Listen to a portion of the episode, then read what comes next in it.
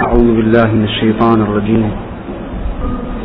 بسم الله الرحمن الرحيم وصلى الله على سيدنا محمد وعلى آله الطيبين الطاهرين المنتجبين واللعن الدائم على أعدائهم أجمعين إلى قيام يوم الدين.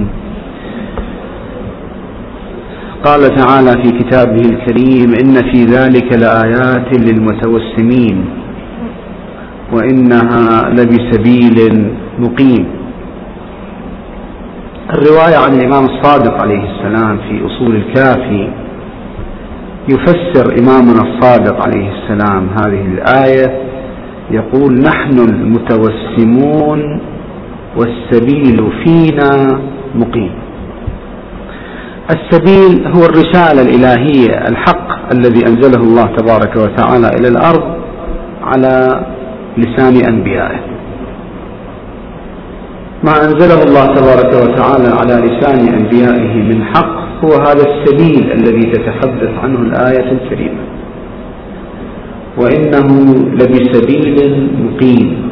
الحق هذا الله عز وجل جعله في سلسلة من الأنبياء والأوصياء مقيما أي ثابتا لا يزول حتى تقوم القيامة. هناك مبدأ يجب أن نتعرف عليه وهو مبدأ بقاء الحجة الإلهية في الأرض.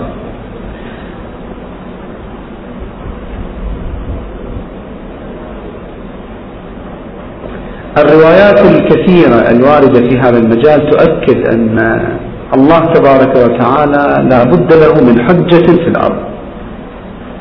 ولولا الحجة في الأرض لساخت بأهلها. فإذا السبيل الذي تتوطن فيه الحقيقة السبيل والطريق الذي تستقر فيه الحقيقة. هو هذا السبيل سبيل الأنبياء والأوصياء. ولا يمكن أن ينقطع الحق في الأرض بانقطاع الحجج. الحجة لابد أن تكون موجودة. والروايات تقول لو لم يبق في الأرض إلا رجلان لو فرضنا لم يبق على وجه البسيطة إلا رجلان فقط لكان أحدهما هو الحجة. لا يمكن أن الله تبارك وتعالى يخلي الأرض من حجة له على العباد. هذه مسألة ينبغي أن نعتبرها مبدئية وفكرة أساسية. حديثنا في غيبة الإمام المنتظر صلوات الله وسلامه عليه. والغيبة ينبغي أن نفهم في بداية كلامنا ما المقصود منها. هل هي غيبة الشخص أم غيبة الدور؟ عندنا نوعان من الغيبة. هناك غيبة شخص وهناك غيبة دور.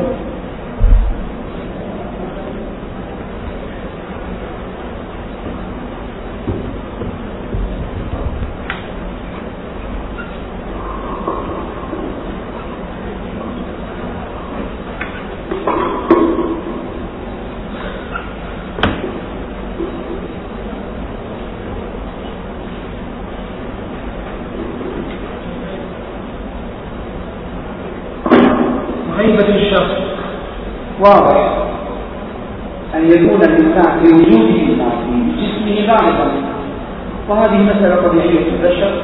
يمكن لأي إنسان أن يغيب بشخصه عن الناس بأن يجد في ذاته ما يطلع. أو يغيب كالجبل أو يغيب في مغارة أو يخفي نفسه بأي شكل من الأشكال أن يغيب الإنسان شخصا هذه قضية مقدورة ومتعارفة وجارية في البشر. غيبة الشخص أي غيبة جسمه عن الرائين عن النظر. بمعنى أن الأبصار لا تقع عليه. هذا البصر المادي الذي يحلله دائما بشكل فيزيائي يقولون النور يضرب على الجسم ثم ينعكس منه إلى العين فتراه العين. هذه الحالة إذا عدمت نقول الشخص غائب شخصا في شخصه وجسمه غائب. هذا النوع إحنا نقول كلامنا ليس فيه. كلامنا ليس في غيبة الشخص لأن غيبة الإمام عليه السلام الشخصية ليست أمرا مؤثرا في في عقيدتنا. لماذا؟ لأن غيبة الشخص النبي صلى الله عليه وآله أيضا غاب بشخص. الأنبياء السابقون غابوا بشخوصهم الإمام الظاهر الإمام صادق عليه السلام أيام كونه ظاهرا بين الناس أيضا كان يغيب بشخصه في أيام عديدة. لأن الشيعة لم يكن بأجمعهم لم يكونوا بأجمعهم قادرون على الوصول إلى الإمام عليه السلام. على كل حال غيبة الشخص الحديث ليس فيها. الحديث في غيبة الدور وهي الغيبة الحقيقية إذا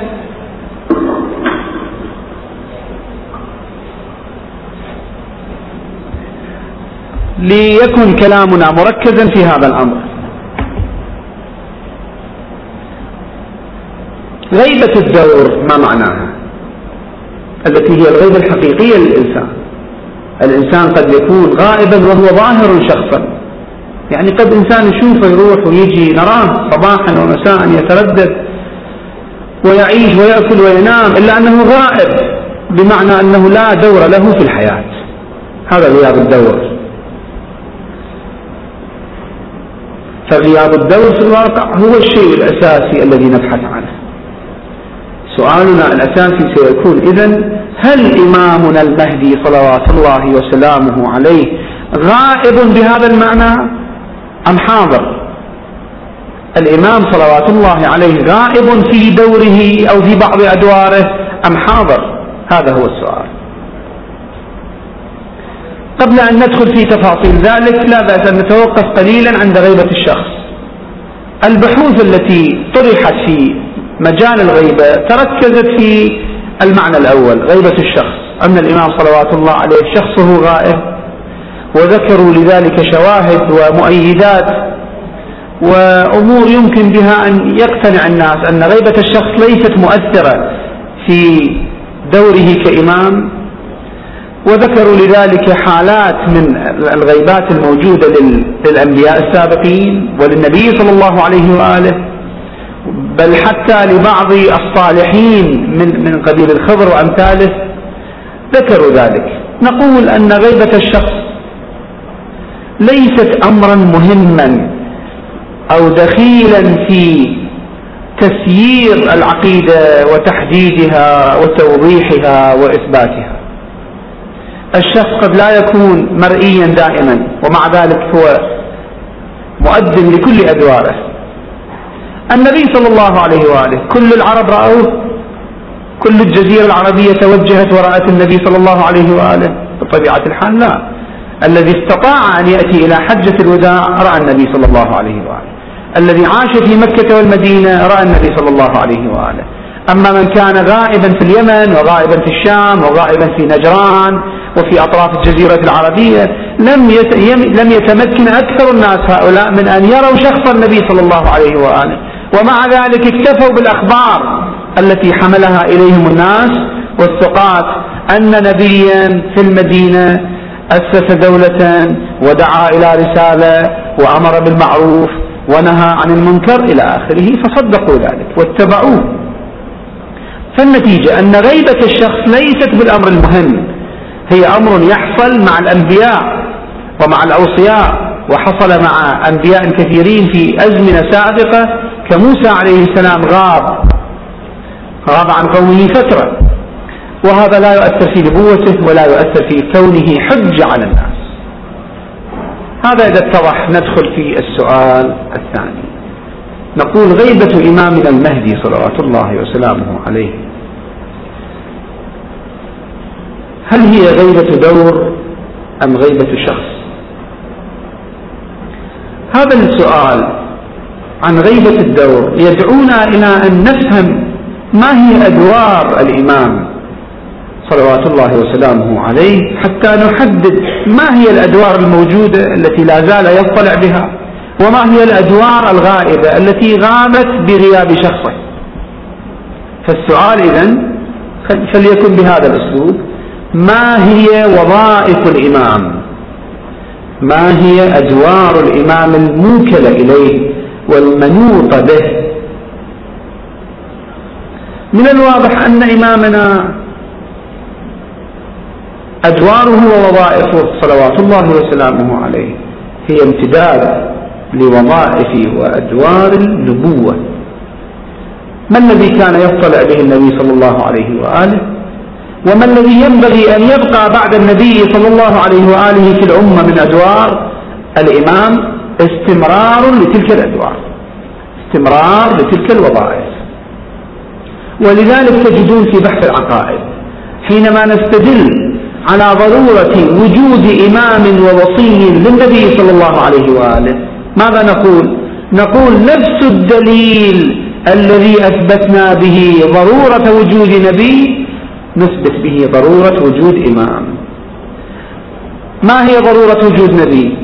أن يكون هناك هداية للناس بيان لأحكام الله حفظ للشريعة قدوة للناس حكومة تقوم بالعدل كل هذه الأشياء نفسها مطلوبة بعد النبي صلى الله عليه وآله. إذا لا يمكن لأحد أن يقول أن هذه الأهداف الإلهية التي من أجلها بعث الأنبياء تنتهي بموت الأنبياء بل هي مستمرة. الله عز وجل يريد للبشر أن يعيشوا في العدل في زمن النبي وبعد موته. يريد للناس أن يكونوا مهتدين أن يكونوا على صراطه المستقيم في زمن النبي وبعد موت النبي أيضا. فإذا الوظائف التي ينقلها النبي والمسؤوليات التي ينقلها النبي إلى عهدة وصية وإلى عهدة الإمام بعده ما هي؟ هذا سؤالنا. هنا ينبغي أن نحدد هذه الوظائف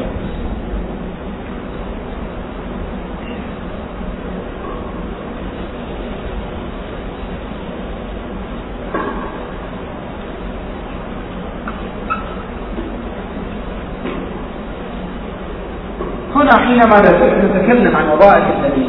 أريد أن أنبه على شيء. النبي حجة من الله تبارك وتعالى.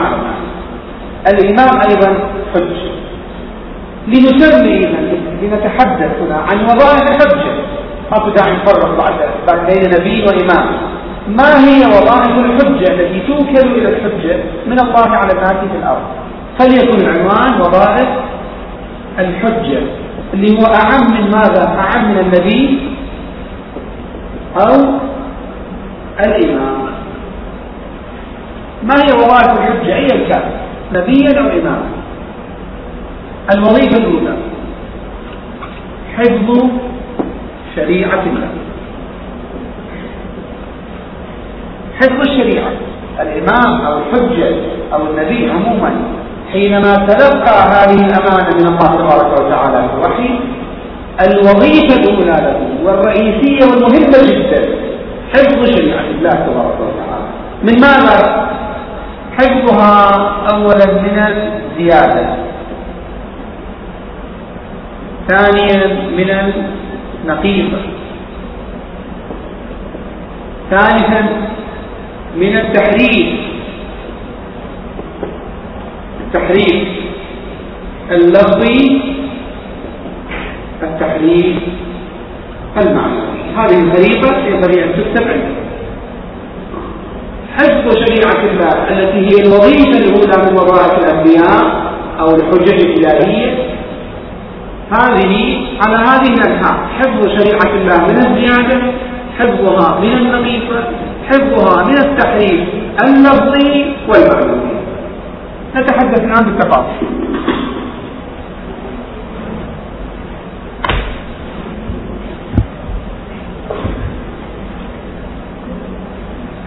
حفظ الشريعة ما معناه؟ حينما ندرس نحن في الجامعة والطالب الجاد يحاول أن يحفظ المعلومات التي يتلقاها من الأستاذ حفظا تاما بحيث يستعين بها على علمه وعلى امتحاناته وعلى نتائجه. يحاول أن يسجل. أجهزة الآن أجهزة التسجيل هي طريقة فائقة في حفظ الدرس. سابقا كانوا يكتبون وإلى الآن أيضا الكتابة هي أسلوب من أساليب الحفظ. ما هو دور الحفظ هنا؟ حفظ المعلومات بشكل دقيق بقدر الإمكان يقترب إلى مئة بالمئة. يحاول الذي يحفظ ويكتب أن يحفظ ما يسمع بمقدار مئة بالمئة. إذا ما قدم مئة بالمئة على الأقل النسبة الأقرب 99 98% بمقدار ما يحفظ من المعلومات بمقدار ما يكون موفقا في أداء غرضه. هذا إحنا على مستوى حياتنا العادية ودراساتنا نحاول أن نحفظ المعلومات بهذه الطريقة. لكن من الملاحظ أننا مهما جهدنا في حفظ المعلومات ستفوتنا بعض المعلومات سيفوتنا شيء منها. وذلك لأننا غير معصومين تفوتنا الكلمة تفوتنا الإشارة يفوتنا بعض الأحيان ما نسمع قضية بشكل واضح نكتب شيئا خطأ دائما أكو فد نسبة من الضياع في المعلومات في طريقة تسجيلنا للمعلومات هذه النسبة من الضياع نسميها نسبة إنسانية يعني لابد أن نعترف بها ولا بد أن يعترف بها كل محفل علمي أنه لا بد أكو نسبة من التخلف العلمي في أي جهد علمي.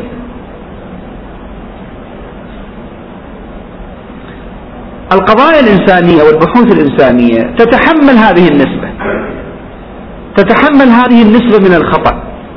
ودائما العلماء حينما يدخلون في أي مشروع علمي دائما يضعون له نسبة من الخسارة العلمية أو الخطأ العلمي. هذا محسوب. وأمر طبيعي ومسلم.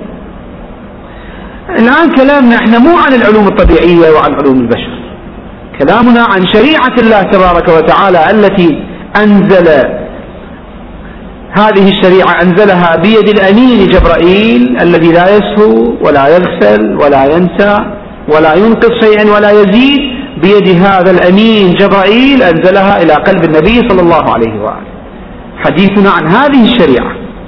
هل يمكن أن نفترض في هذه العملية عملية الوحي وعملية التلقي التي تتم عن طريق النبي وعملية الحفظ التي يمارسها النبي في قلبه هل يمكن أن نفترض نسبة ولو ضئيلة جدا من الضياع من الخطأ من التخلف؟ أبدا. إنا نحن نزلنا الذكر وإنا له لحافظون. الله تبارك وتعالى ليس عاجزا عن حفظ الشريعة وقد تعهد بحفظها. وأرادها رقم ثلاثة وأرادها أن تكون شريعة خاتمة. يعني مو قضية دين يمكن أن يأتي بعده دين. فالله عز وجل يترك المجال للناس حفظوا دينهم استحقوا الثواب أضاعوا دينهم. ضاع الدين يأتي بدين جديد كما حصل في الأديان السابقة.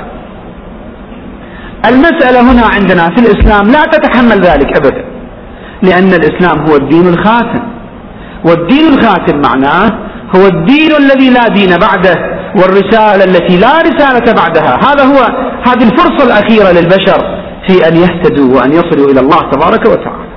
إذا كان كذلك فهل يمكن هذا السؤال مهم هل يمكن أن نفترض أو نتصور نسبة ولو ضئيلة من الضياع أو النسيان أو الخطأ في هذه الرسالة في حفظها في بقائها في الأرض. هذا غير ممكن. لو جاء أحد وقال نعم الشريعة تحتمل ذلك. يمكن أن الشريعة التي جاء بها جبرائيل يمكن أن يضيع شيء منها في الطريق. يمكن أن يسلمها إلى النبي والنبي ينسى منها شيئا. يمكن أن النبي ما ينسى شيء لكن أوصياء الذين يأتون بعده يمكن أن يفوتهم شيء. إذا قال أحد ذلك فقد طعن هذا القائل في ماذا؟ في خاتمية الإسلام. هذا معناه أن الإسلام ليس دينا خاتما. طعن في سلامة هذا الدين وفي صحة القرآن الكريم الذي يصدع بقوله تعالى إنا نحن نزلنا الذكر وإنا له لحافظ طيب إذا الحفظ الذي نتحدث عنه حفظ الشريعة الدور المهم للنبي هذا الحفظ ليس حفظا عاديا كما نقوم به نحن الآن. تكتبون وأنا أكتب والمسجل يسجل. المسجل أيضا قد يخطأ قد يفوت كلمة قد يوقف باتري أي شيء علة تصير. هل نتحدث عن حفظ من هذا القبيل حفظ. يكون متداولا بيننا ومتعارفا بيننا أو حفظ من نوع خاص. الحج الذي يكون من الله تبارك وتعالى يحفظ شريعته بحفظ من شكل آخر. ليس حفظا من هذا القبيل الذي نقوم به نحن. ذلك الحفظ الذي هو مصون بالعصمة محاط بعنصر العصمة. الله تبارك وتعالى لضمان سلامة شريعته. جعل المتلقي لشريعته معصوما. من هو المتلقي؟ قلب النبي صلى الله عليه وآله. وقلب الوصي وقلب الإمام. هذه القلوب التي جعلها الله تبارك وتعالى وعاء لشريعته. جعلها أوعية كبيرة جدا واسعة. الأمير صلوات الله عليه يخاطب كميل يقول له يا كميل إن هذه القلوب أوعية فخيرها أوعاها. قلوب الأئمة والحجج قلوب واعية. أولا ثانيا قلوب حافظة تحفظ ما استحفظت. الشيء الذي يدخل إليها لا تنساه أبدا تحفظه كما هو. ناصعا من كل زيادة ونقيص. فإذا خلي نلتفت جيدا. أن نوع الحفظ الذي نتحدث عنه حفظ النبي وحفظ الإمام وحفظ الوصي للشريعة حفظ فائق حفظ معصوم لا توجد فيه نسبة خطأ ولو واحد بالمئة ولا دون ذلك. لا توجد أي نسبة للخطأ أو التخلف أو النسيان أو الاشتباه. هذه مسألة إن شاء الله اتضحت. نجي الآن النبي يحفظ الشريعة من الزيادة النحو الأول. ما معنى ذلك؟ معنى ذلك إذا جاء من يريد أن يزيد في شريعة الله فينسب شيئا باطلا إلى الشريعة ويقول نحن معاشر الأنبياء لا نورث ما تركناه صدقة. من يجاوبه؟ من يقف في وجهه؟ من يقول له أنت كذاب أنت مفتري؟ النبي لم يقل ذلك. من يقول ذلك؟ من يملك الصلاحية لذلك؟ الحجة المعصوم. طبعا هناك دواعي كثيرة للناس أن تضيف إلى الشريعة وتفتري على الشريعة. ما ندخل في هذا الحديث؟ ناس لما نشوف الشريعة ناجحة شريعة الإسلام أصبحت شريعة ناجحة.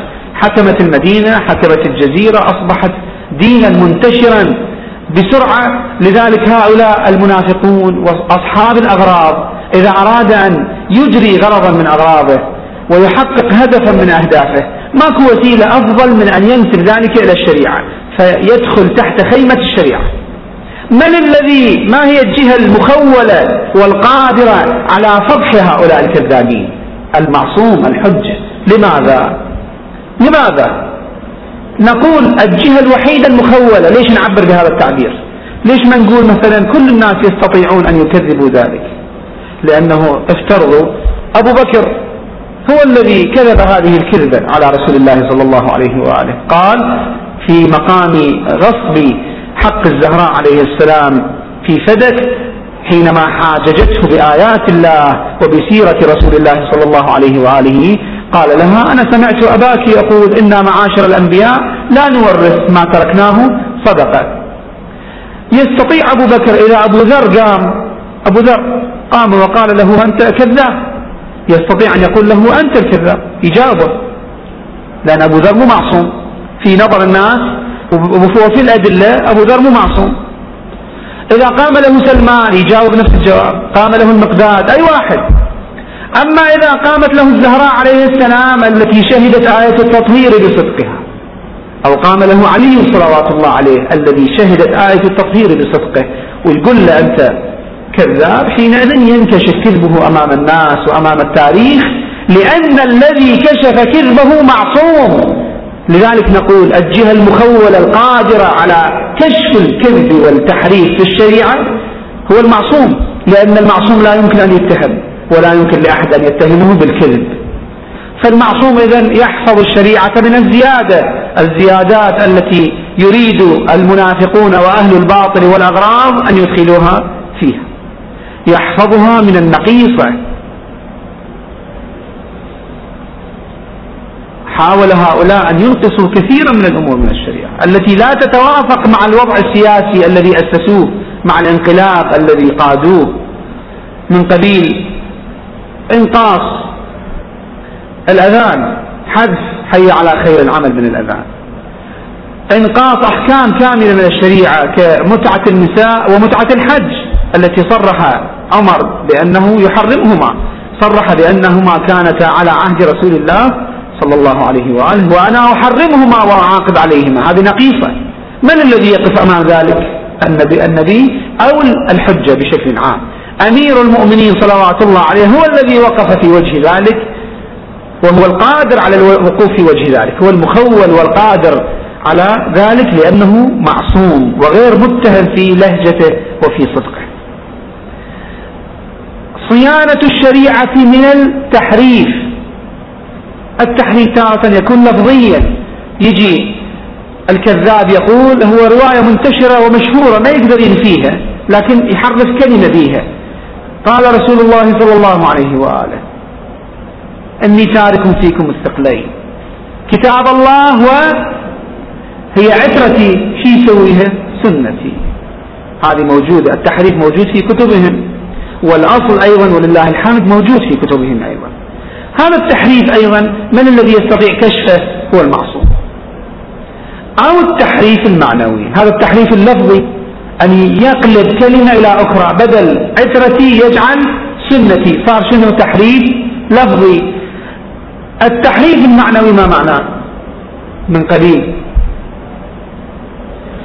أن يأتي شخص إلى حديث الغدير الذي لا يستطيع أحد أن ينكر صدوره من النبي صلى الله عليه وآله أو ينكر ألفاظه لأنه متواتر 150 راوي من غيرنا من طرق العامة 150 طريق كما يذكرها صاحب الغدير الشيخ الأمين رحمة الله عليه.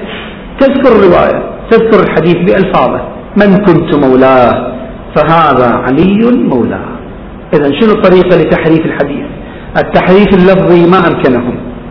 نفي الرواية من أصلها وإنكارها ما أمكنهم يجي إلى التحريف المعنوي. يعني يفسر الرواية الموجودة بهذه الألفاظ يفسرها بطريقة خاطئة. يحرفون الكلمة عن مواضعه. هذا تحريف الكلم عن مواضعه. يعني التحريف المعنوي ما يتصرف باللفظة. اللفظة كما هي من كنت مولاه فهذا علي مولاه. هم يروها. لكن شي يفسر مولاه؟ يقول المولى يا جماعة مو مثل ما الشيعة يقولون.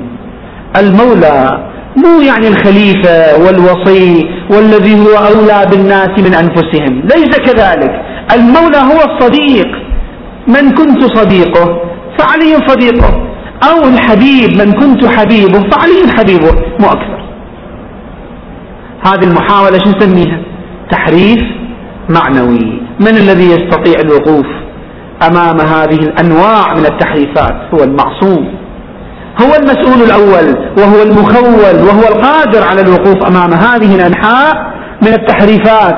إذا هو المسؤول عن حفظ شريعة الله تبارك وتعالى. هذا هو الدور الأول الذي يطلع به الإمام أو الوصي أو الحجة بشكل عام. إذا الآن فهمنا الدور الأول المهم بل الأهم الذي هو موكل في عهدة الحجة في عهدة الحجة صلوات الله عليه حفظ الشريعة. من هذه الأنحاء من التجاوزات والاعتداءات. هذا هو النحو الأول أو الوظيفة الأولى.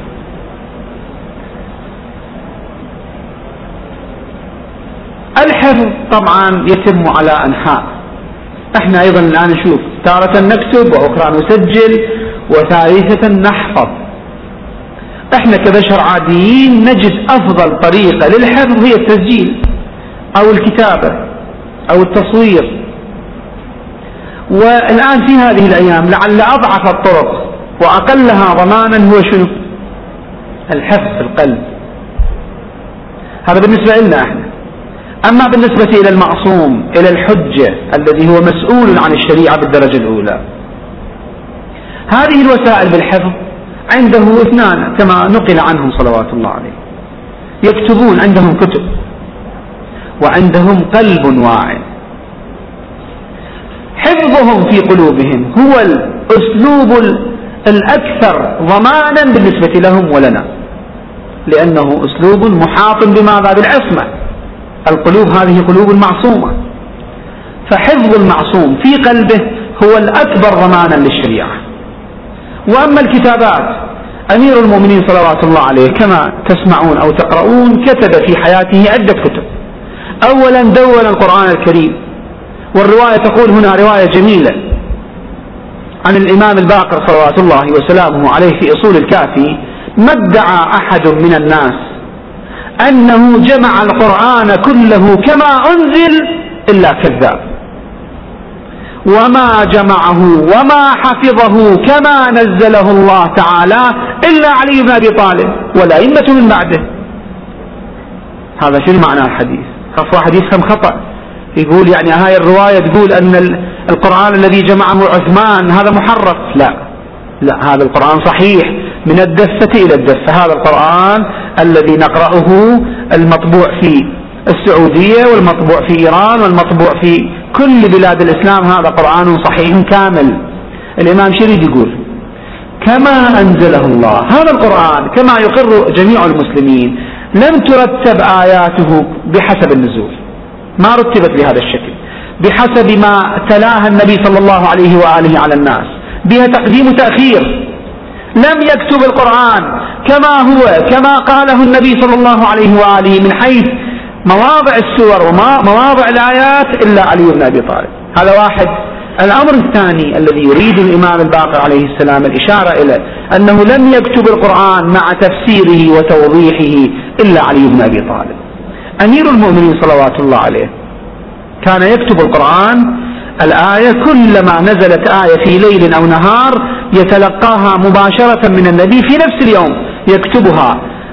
كيف نزلت ومتى نزلت وفي أي مناسبة نزلت وتفسيرها مجملها خاصها عامها متشابهها كل ذلك يكتبه يعني قرآن مفسر. هكذا كان قرآن علي صلوات الله عليه. من لسان رسول الله صلى الله عليه وآله. عكف أمير المؤمنين بعد فاجعة السقيفة.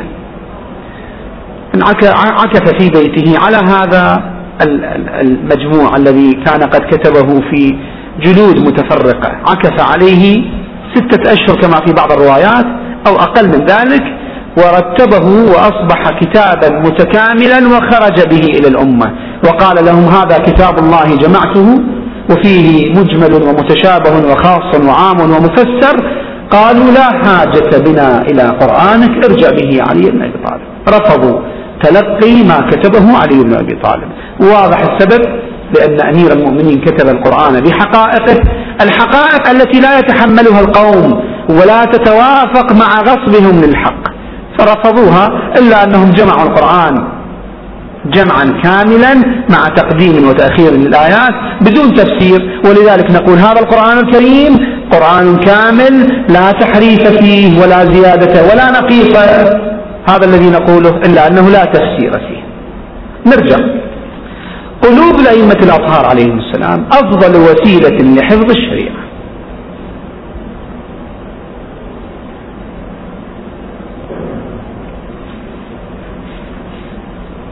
هذا هو الدور الأول الذي يطلع به الحجة. الدور الثاني هو إبلاغ الشريعة إلى الناس.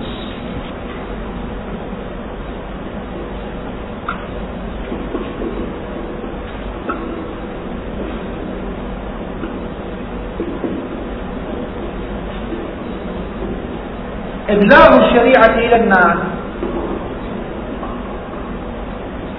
هو الدور الثاني الذي يجب على الرسول أن يقوم به بحسب وظيفته من الله تبارك وتعالى. إنا أرسلناك بالحق بشيرا ونذيرا. ينبغي أن يبشر الناس ينذر الناس يبلغ الأحكام. والحج صلوات الله عليه. الحجة أيا كان الإمام بعد النبي أيضا يطلع بهذه المسؤولية. إبلاغ الشريعة إلى الناس مسألة لها شروط. هذه الشروط ستنفعنا بعد ذلك. حينما نتحدث نأتي نقول أن أدوار الإمام الحج صلوات الله عليه الغائب شخصا. أدواره ما هي؟ وما هي الأدوار التي غابت بغياب شخصه وما هي الأدوار الباقية؟ سينفعنا هذا الأمر. الشروط ما هي؟ ما هي شروط إبلاغ الشريعة لنا أولا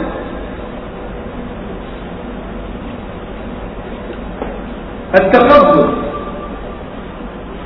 إذا لم يكن الناس على مستوى من الفهم والتقبل في بعض الأحيان الله عز وجل لا يكلم الحجة يتكلم بمعنى إنا معاشر الأنبياء أمرنا أن نكلم الناس على قدر عقولهم هناك أمور في الشريعة أصل التوحيد أصل النبوة أصل العقائد الذي طبع بها وبلغها هناك أمور وتفاصيل وحقائق كبيرة وصغيرة بعضها قد يثقل على القلوب ويثقل على الأسماء. ولذلك النبي صلى الله عليه وآله حينما جاءه جبرائيل وقال له قف في الغدير وبلغ ما أنزل إليه من ربك قال له يا حبيبي يا جبرائيل أخاف أن قومي لا يتقبلون ذلك. كان النبي يفهم الأجواء التي تدور حوله ويدرك جيدا العداوات الكثيرة التي كانت في الصدور لعلي بن أبي طالب.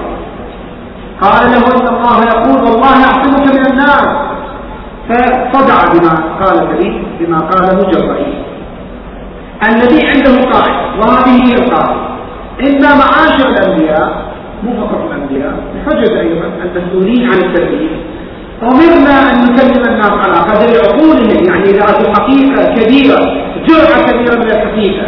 ما يمكن الإنسان أن يطرح على الناس فجأة عليه أن يتمهل ويعطيها جرعات جرعات من الناس بشكل يتقبلونه. إذا من شروط التبليغ تقبل الناس أن تكون المسألة على جرعات لا يكون الإنسان يستعجل. حدث الناس بما يعرفون وأعرضوا عما يذكرون يعني مو إعراض تام إنما هيئ الأجواء بالتدريج حتى تصل بهم إلى مستوى من الوعي يمكن لهم أن يفهموا الحقائق. من شروط إذا التبليغ التقبل بالمعنى الذي ذكرناه. ثانيا الأمن من القتل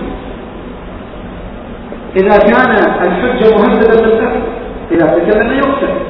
فتزول آثار الله وتزول حجة الله من الأرض. حينئذ لا تبليغ. يسقط الحجة النبي يسكت النبي صلى الله عليه وآله طبعا أكو درجات من الضرر. مو كل ضرر. أكو درجات يتحملها. افرضوا يطلع أيام مكة. كان يخرج إلى الكعبة ويصلي بين الناس. صلاته في الكعبة تبليغ. كان يعلم أنه سيرجم بالحجارة.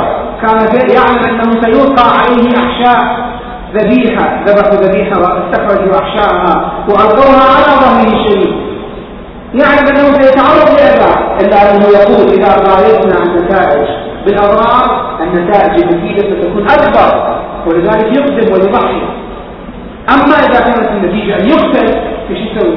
يخرج ويهاجر من مكة إلى المدينة.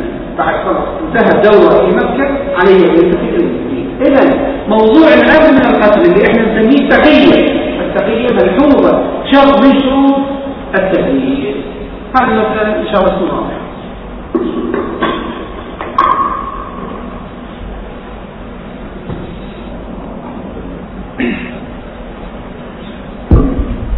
إذا من شرائط أو من الأدوار التي يتكفل بها الحجة التبليغ إلى الناس مع شرائط التبليغ. إذا توفرت شرائط التبليغ الحجة ينبغي أن يؤدي.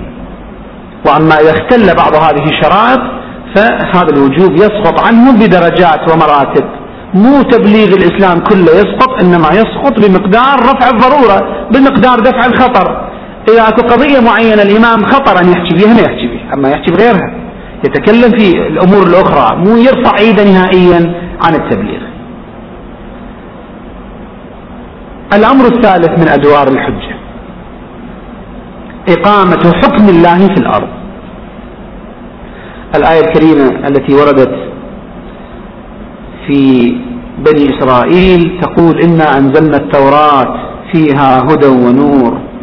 يحكم بها النبيون الذين أسلموا للذين هادوا. والربانيون والأحبار بما استحفظوا من كتاب الله وكانوا عليه شهداء. الآية الكريمة تقول أن هناك طائفة من الناس هؤلاء ينبغي أن يحكموا بما أعطوا من علم وبما استحفظوا من علم. أولهم الأنبياء ثم الأحبار ثم الربانيون. إقامة حكم الله تبارك وتعالى في الأرض أيضا له شروط. هذا دور من أدوار النبي دور من أدوار الحجة. إلا أنه أيضا له شروط. أمير المؤمنين صلوات الله وسلامه عليه بعد أن رجع إليه الأمر وبايعه الناس قال لولا حضور الحاضر وقيام الحجة بوجود الناصر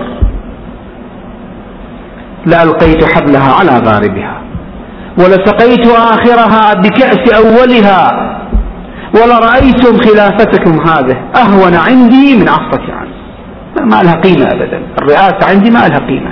لكن لولا أن الحجة قامت عليه ما معنى كلام أمير المؤمنين عليه السلام؟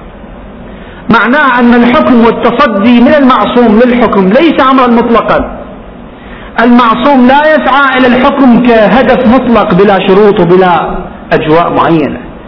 المعصوم يسعى إلى الحكم لإحقاق الحق والعدل فقط. إذا وجد ناصرا وحضر إلى جنبه من يقويه لولا وجود لولا حضور الحاضر وقيام الحجة بوجود الناصر هذا الشرط أما مع عدم ذلك حينما يقوم أمير المؤمنين عليه السلام يأتيه في داره أربعون شخصا يقولون له يا أمير المؤمنين نحن معك. بعد السقيفة بيومين أو ثلاثة قال لهم نعم اغدوا علي محلقين. صبحوا علي من الصبح. بعد صلاة الصبح وقد حلقتم جميعا رؤوسكم. هذه علامة كانت علامة الاستقتال يعني الإنسان الذي يغدو وقد حلق رأسه يكون قد تهيأ للموت. فلم يغدو عليه أكثر من أربعة. أربعة فقط. مع وجود هؤلاء الأربعة مع وجود هكذا هذه كمية صغيرة من المقاتلين هل تقوم الحجة على أمير المؤمنين بأن ينهض بأن يقيم حكومة ولو بمحاولة فاشلة أبدا. يسقط عنه الواجب. الواجب سيسقط بغياب الناصر. أما إذا وجد الناصر حضر الناصر قامت الحجة عليه وتصدى للحكم. إذا خلينا نفهم شيء. إقامة الحكم من قبل الحجة المعصوم أمر مشروط بوجود الناصر.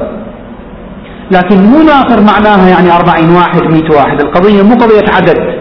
قضية وضع اجتماعي كامل يشخص معه المعصوم أنه قادر على إقامة حكم الله وإلا في أيام العباسيين أرسل إليه أبو مسلم الخولاني من خراسان رسالة أرسل إلى الإمام الصادق عليه السلام.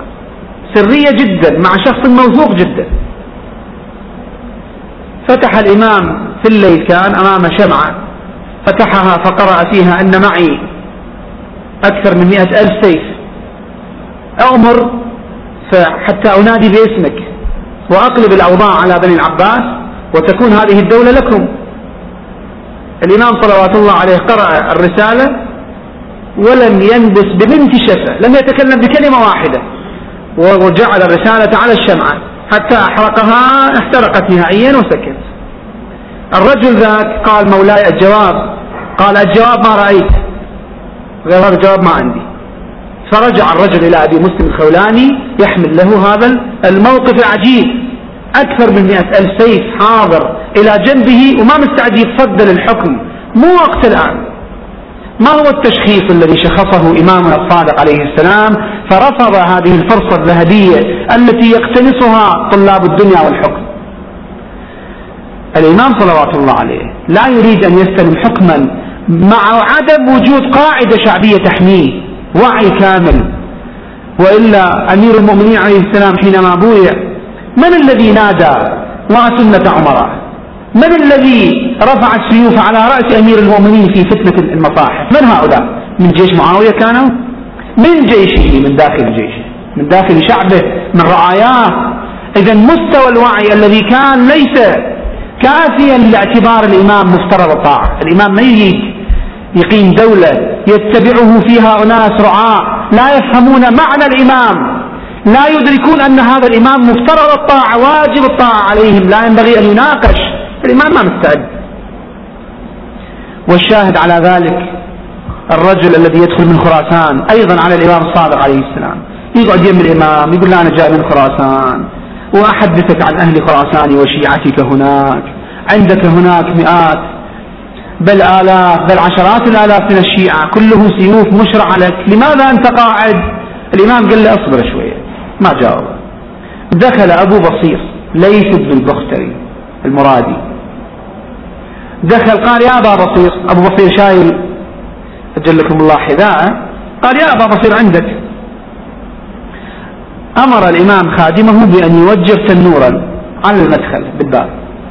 فوجر التنور قال يا أبا بصير ادخل في التنور. أبو بصير هو وحذاءه دخل في التنور. لم يرد على الإمام بكلمة واحدة. أنه شنو القضية؟ ليش أدخل التنور مثلا تردد أو خاف؟ ابدا. الإمام المعصوم قاعد يقول له ادخل إلى التنور. دخل إلى التنور بكل اطمئنان.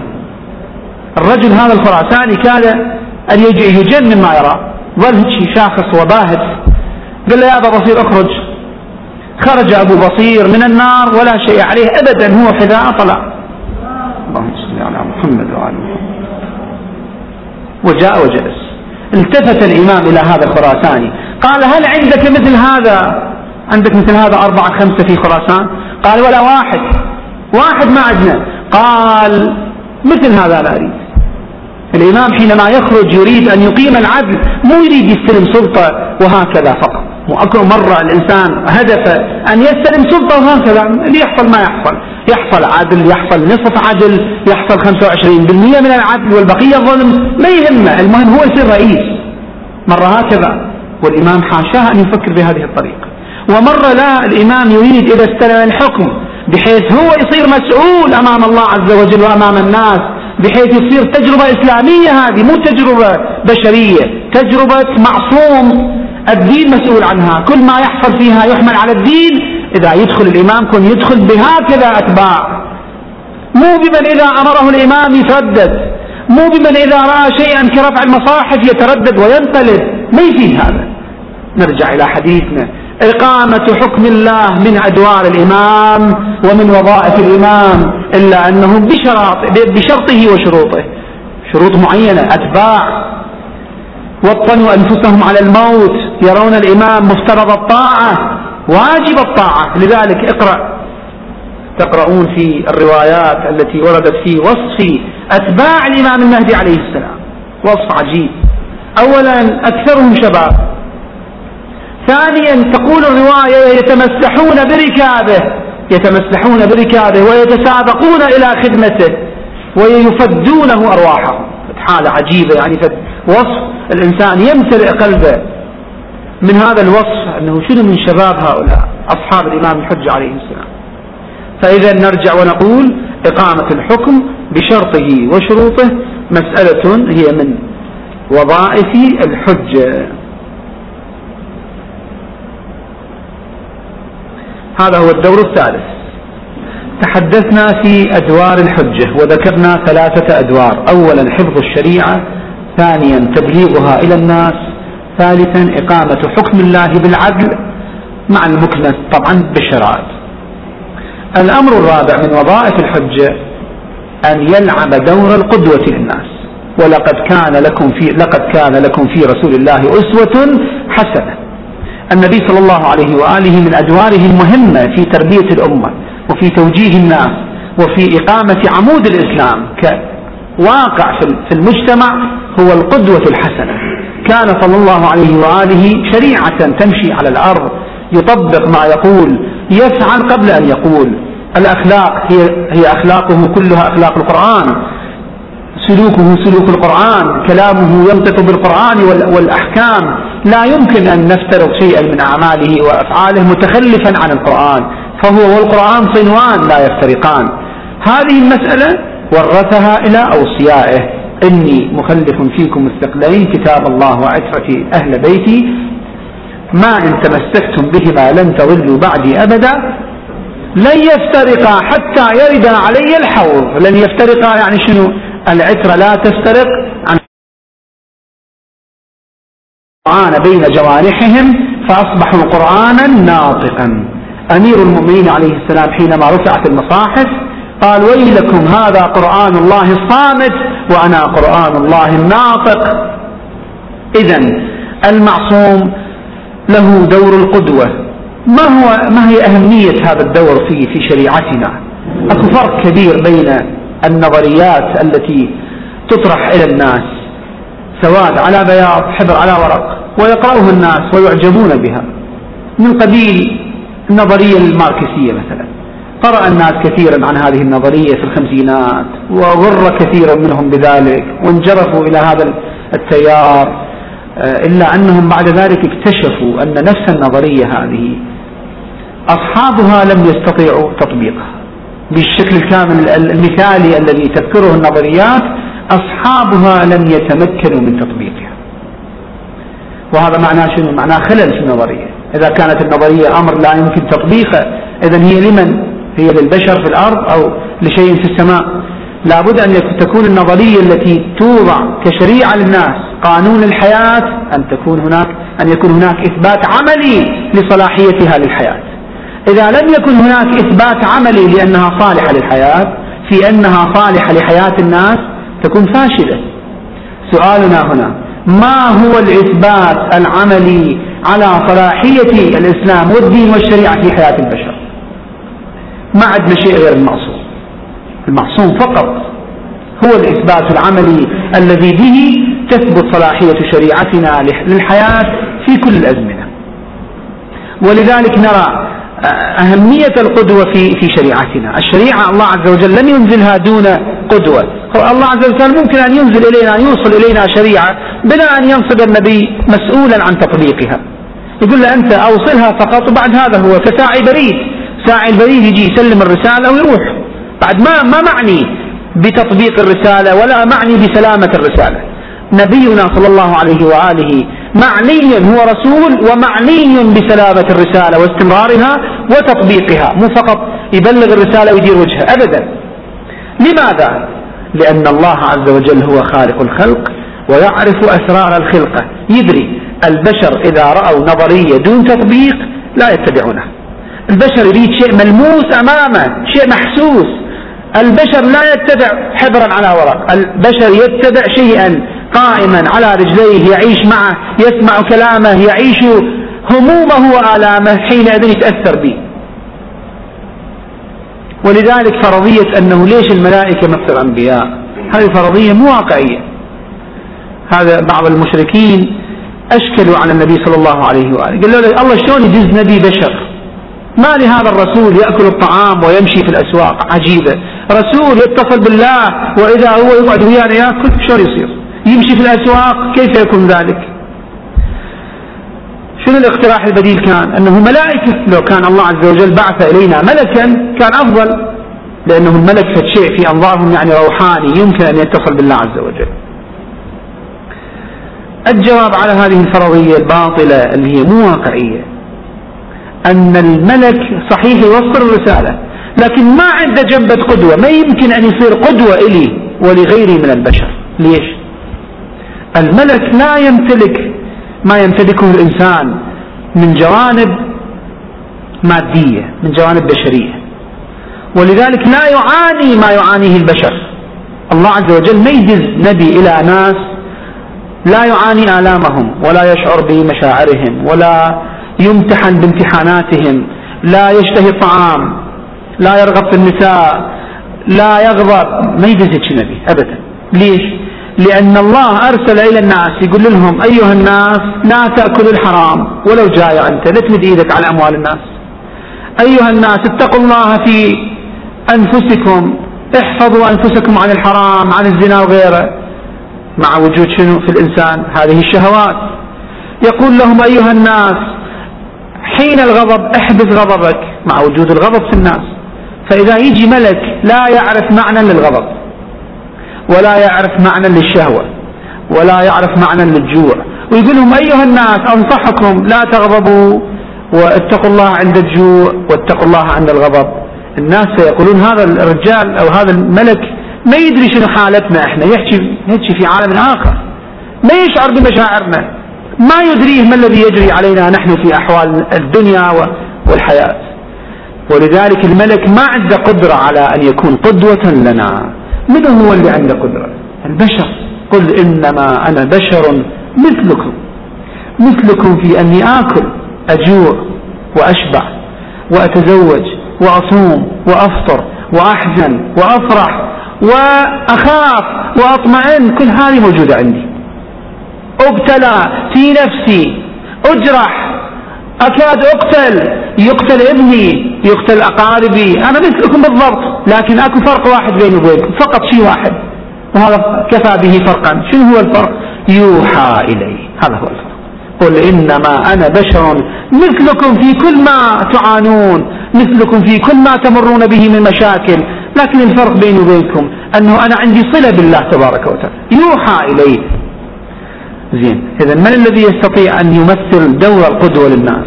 من الذي يستطيع تسكين آلام الناس؟ لما يقول لهم أيها الناس اصبروا على البلاء. البلاء بقدر الولاء. ما زيد في إيمان المؤمن إلا زيد في بلائه. لما يقول لهم هو أول المبتلين. النبي صلى الله عليه وآله يقول ما أوذي نبي مثل ما أوذيت. هو شاف كل أنواع البلاء الغربة المطاردة القتال قتل الأحبة الفقر كل هذا فقد الأعزة كل هذا شافه. فلما يجي يقول لي اصبر على بلاء الله وامتحانه أشوف ابتلاءاته وصبره يكون قدوة إلي. أما إذا ملك ما شاف ابتلاء ولا يعرف شنو حزن ولا خوف ولا جوع ولا شهوة يحكي وياي ما أقدر أن أتفاعل مع كلامه أبدا. نرجع. إذا النبي البشر هو الذي يستطيع أن يمثل دورا قدوة مو الملك ولا أي شيء آخر. النبي الذي رأى ما رأى من ابتلاءات وعاش ما عاش من امتحانات وعالج ما عالج من هموم وأحزان هذا هو الذي يستطيع أن يسكن آلام الناس وأن يرشدهم إلى الاقتداء به في أخلاقه وصبره. إذا دور القدوة مهم لأمور. أولا خلينا نكتبها حتى ما ننساها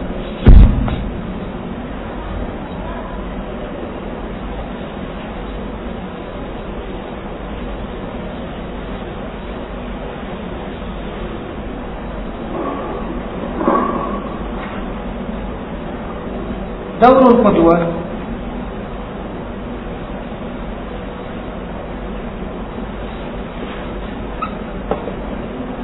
فيه أمور نتائج.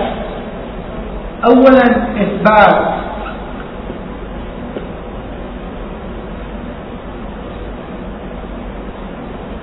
أن الإسلام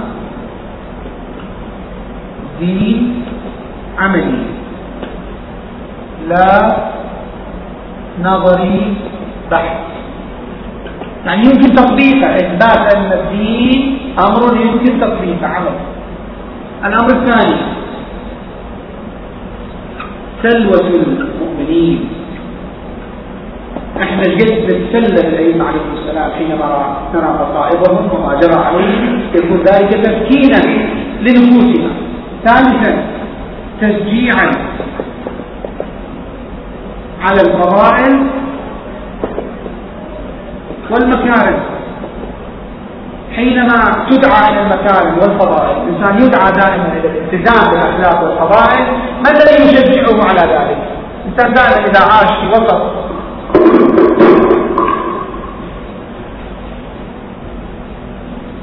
يتأثر الإنسان عادة بالوسط الذي يعيش فيه. فإذا عاش في وسط والعياذ بالله فاسد أو لا يهتم بالصلاة هو اهتمامه بالصلاة راح يقل. يجي يصلي يقول له تعال نتغدى بعدين نصلي. يريد يقرا دعاء يقول استخل نشوف هذه المسلسلة بعدين دعاء. يريد يروح يزور استخل نروح نتسوق بعدين نزور. أكو هيك أجواء.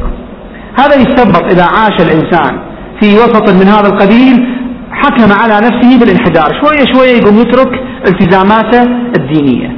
أما إذا عاش مع أناس لا حريصون على الطاعة يعني يعينونه على الطاعة. هو إذا نسي يذكروه هم يقومون وقت الصلاة يصلون. هو يشوف نفسه قاعد يقوم يصلي وياه. وقت أول الصلاة أول الوقت يصلي. يريد ينشغل بقضية ما لها فائدة. يشوفهم منشغلين قاعدين يقرؤون دعاء توسلا يجلس معهم. توفيق. فإذا الإنسان إذا اختار جو من هذا القبيل سيختار حقيقة تطور. هذا الجو يشجع. إذا ما يراه الإنسان من أجواء محيطة تشجع على الفضيلة. إحنا لولا وجود الأئمة الأطهار عليهم السلام وقدوة قدوتنا الصالحة هؤلاء أمامنا في قصصهم ورواياتهم يعني صعب جدا أن الإنسان يسلك طريق الفضيلة. سهل قضية الدعاء والصلاة لعلها أمر سهل. أما تعال إلى هذه القضية. إحنا الآن مظلومين. ظلمنا في العراق. عقود. والذي ظلمنا معروف. وموجود إلى الآن. حينما انقلبت الأحوال عليه ظن هؤلاء أنهم سيذبحون ذبح النعاج وأننا سننتقم منهم في ليلة وضحاها. لكننا لأننا أصحاب مبادئ ولأننا رعايا لأئمة الهدى عليهم السلام لأننا نتبع الإمام السجاد عليه السلام الذي وقف ذلك الموقف من مروان مروان بن الحكم العدو اللدود لأهل البيت عليهم السلام. الذي كان لا يفوت فرصة لإيذاء أهل البيت إلا وفعلها.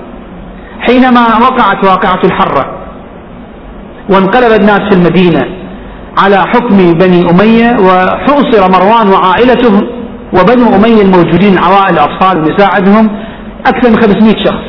لجأ مروان علما يدري وين يروح؟ لجأ إلى الإمام السجاد عليه السلام. ففتح الإمام السجاد دوره لمروان ولعائلة مروان ولعوائل بني أمية وأطفالهم جميعا. قال هؤلاء بحمايتي ما حد يتبنى لهم أبدا. فالناس امتنعت من إيذائهم. نحن أتباع أولئك. لذلك ترى إحنا الآن في تصرفاتنا في عملنا لم نعتدي على أحد مع أنه الذباح موجود والجلاد موجود ولا زال يرتكب الجرائم إلا أننا لا نجيز لأنفسنا فتح باب الفتن وفتح باب المذابح العشوائية. لماذا؟ لأننا أتباع أئمة الهدى. هذه هو دور القدوة هنا يظهر. هنا يظهر القدوة وأثر القدوة في الناس. كل واحد يتبع إمامه كل واحد يتبع طريقة إمامه. نحن نتبع طريقة أمير المؤمنين عليه السلام الذي حينما دخل إلى البصرة بعد معركة الجمل منتصرا لم يقتل أعداءه. وكان بينهم مروان هذا اللعين. مروان وجماعة من بني أمية الذين حرضوا عليه الناس. دخلوا واختبأوا في بيت في البصرة. كانت عائشة نازلة ذاك البيت. ودخل عليها أمير المؤمنين عليه السلام وقال لها يعني أول ما دخل فاستقبلنه نساء موجودات جماعة عائشة. يا قاتل الأحبة وبدأنا يدعون على أمير المؤمنين عليه السلام. أمير المؤمنين لم يقل شيئا قال لو كنت قاتل الأحبة لقتلت من في هذه الدار. أكو غرفة سادين الباب. اختبأ فيها كل رجال الفتنة في حرب الجمل. مروان وجماعته فوجمت النساء وجمت عائشة وعلمت أن أمير المؤمنين يعلم من في الدار. قال لو كنت أنا قاتل الأحبة لقتلت من في الدار. عاملهم بلطف عاملهم بعفو وأرجعها معززة مكرمة مع نساء إلى المدينة. هذا إمامنا إحنا أمير المؤمنين. وهكذا عملنا إلى اليوم. مراجعنا علماؤنا كبراؤنا عقلاؤنا هذا عملهم. انظر إلى عمل الجماعة. عمل الجماعة الغدر والقتل والقسوة وعدم معرفة الجميل عمل الطلقاء تماما. طلقاء تماما. كيف النبي صلى الله عليه وآله سامحهم بعد الفتح؟ اذهبوا فأنتم الطلقاء. ماذا كان جزاء هؤلاء الطلقاء للنبي وآل بيت النبي؟ ما فعلوه ما هو معلوم. الآن أيضا الطلقاء بعد السقوط أيضا نعتبرهم طلقاء حقيقة. المرجعية هي التي أطلقت رقاب هؤلاء الناس. من القتل والانتقام من قبل المظلومين. طلقاء المرجعية هؤلاء. ومع ذلك تجد الآن الانقلاب على الأعقاب والعمل هو العمل اللي يريد نستفيده ما هو أثر القدوة في المقتدي؟ هذا الله عز وجل ما يرسل رسالة بلا قدوة. لا بد من قدوة توضح للناس طريقة العمل تثبت الفضائل تشجع الناس على الفضائل.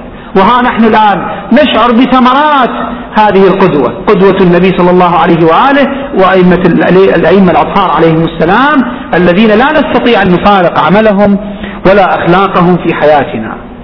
إذا هذا هو الدور الرابع. صارت عندنا أدوار الحجة أربع أدوار. الدور الأول حفظ الشريعة الدور الثاني إبلاغها الدور الثالث إقامة حكم الله تبارك وتعالى بالعدل في الأرض مع الإمكان ومع الشرائط الدور الرابع دور القدوة. عندنا دور خامس. الدور الخامس نعطي عنه فكرة سريعة وننهي الحديث اليوم إلى غد إن شاء الله. الدور الخامس ما نسميه نحن بالدور الوجودي أو الدور التكويني. سمها ما شئت.